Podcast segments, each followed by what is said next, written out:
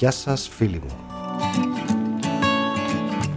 Είμαι ο Γιώργος Οδελικώστας και στο σημερινό Daily Reminder θα ασχοληθούμε για ακόμα μία φορά με μία επιλογή. Την επιλογή να διδάσκουμε με το παράδειγμά μας. Ας δούμε όμως και πάλι την επιλογή αυτή μέσα από τα μάτια της φίλης μας της Μαρίας Παπαλεξοπούλου. Πόσο όμορφο θα ήταν να βάζαμε καθημερινά στον εαυτό μας μία πρόκληση.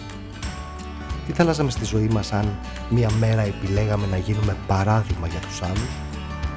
Τι θα αλλάζαμε στο χαρακτήρα μας, στην προσωπικότητά μας, στην κοινωνική μας συμπεριφορά, στις απόψεις μας και γενικά στη στάση ζωής μας πόσο θα έπρεπε να βελτιωθούμε ως όντα για να μπορέσουμε κατά την άποψή μας να αποτελούμε παράδειγμα για τους άλλους.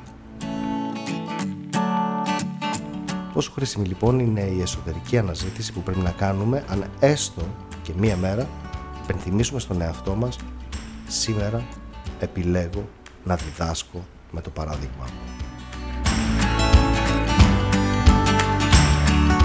Σήμερα και πάλι θα μιλήσω σε πρώτο ελληνικό πρόσωπο και θα περιγράψω τι προσπαθώ εγώ να κάνω ώστε να αφήσω το στίγμα μου στην κοινωνία που ζούμε. Πώς μπορώ να βελτιωθώ ως άνθρωπος, ως οντότητα για να μπορέσω κατά κάποιο τρόπο να αποτελέσω παράδειγμα για τους νεότερους από μένα, για τους συγγενείς μου, για τους φίλους μου και γενικότερα για το κοινωνικό σύνολο. Τι είναι αυτό που πρέπει να αλλάξω εσωτερικά και εξωτερικά και σε ποιον τομέα της ζωής μου για να μπορέσω να κάνω κάτι τέτοιο. Και εκεί που αναρωτιέμαι, παίρνω στο μυαλό μου τους ανθρώπους που έχω εγώ ως παράδειγμα. Γιατί τους θαυμάζω, γιατί τους ακολουθώ, τι έχουν καταφέρει οι ίδιοι και μου δίνουν ένα κίνητρο να τους μοιάσω; Θεωρώ ότι η πρόκληση αυτή που βάζω στον εαυτό μου ανταποκρίνεται σε όλους τους τομείς της ζωής μου. Αρχικά προσπαθώ να εξελίσω τη δουλειά μου και να γίνομαι κάθε μέρα πιο καλή, πιο σωστή επαγγελματίας. Προσπαθώ να μην επαναπάβω σε ό,τι έχω καταφέρει ως τώρα γιατί ποτέ δεν είναι αρκετό. Πάντα υπάρχει κάτι περισσότερο, κάτι καλύτερο. Πάντα υπάρχει χώρος να ανέβουμε πιο ψηλά. Προσπαθώ να χρησιμοποιώ κάθε μέρα το μυαλό μου. Δεν είναι πάντα εύκολο. Πολλές φορές λόγω της καθημερινής ρουτίνας λειτουργούμε μηχανικά χωρίς να σκεφτόμαστε. Χωρίς να το καταλάβουμε λοιπόν, βάζουμε το μυαλό μας σε ένα τέλμα και θεωρούμε ότι δεν μπορούμε να σκεφτούμε τίποτα περισσότερο. Γι' αυτό λοιπόν προκαλώ τον εαυτό μου πάντα να ασχοληθεί με κάτι καινούριο.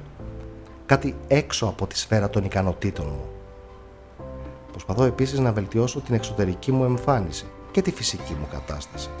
Όχι τόσο για να φαίνομαι ωραία, αλλά για να αισθάνομαι εγώ πιο όμορφα, μου δίνει αυτοπεποίθηση και με κάνει να νιώθω πολύ πιο δυνατή.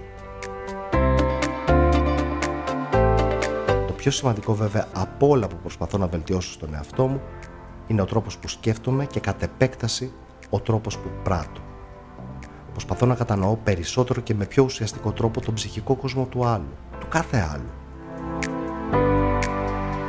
Σκέφτομαι ότι θα μπορούσα να γίνω παράδειγμα με το να συμμερίζομαι το πρόβλημά του να βοηθάω τους αδυνάμους, να καταλαβαίνω πότε ο συνάνθρωπός μου βουλιάζει ψυχικά, να είμαι δίπλα στο φίλο μου που με έχει ανάγκη χωρίς να μου το ζητήσει ποτέ και χωρίς να περιμένω αντάλλαγμα από αυτό.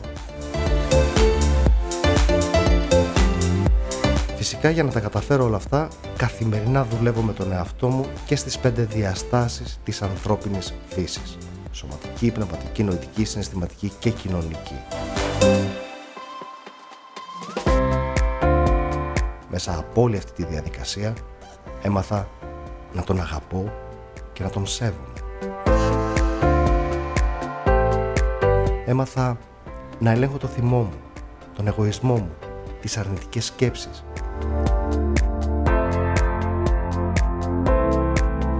Και κάθε βράδυ, πριν πέσω για ύπνο, κάνω την αυτοκριτική μου για να μπορώ να ελέγχω την πρόοδό μου.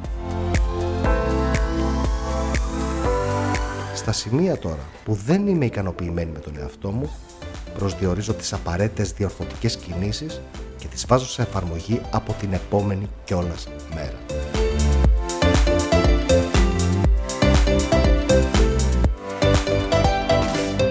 Υπάρχουν πολλοί τρόποι λοιπόν με τους οποίους θα μπορούσαμε να επηρεάσουμε τους άλλους και να λειτουργήσουμε ως παράδειγμα για αυτούς. Αυτή δεν περιλαμβάνουν μόνο ένα πρότυπο επιτυχημένης επαγγελματικής σταδιοδρομίας, αλλά και ένα πρότυπο ανθρωπιάς. Ένα πρότυπο αλήθειας και προσφοράς προς τους άλλους.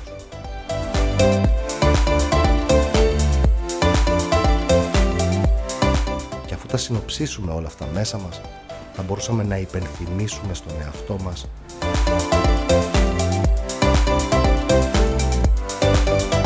Σήμερα επιλέγω να διδάσκω με το παράδειγμα μου.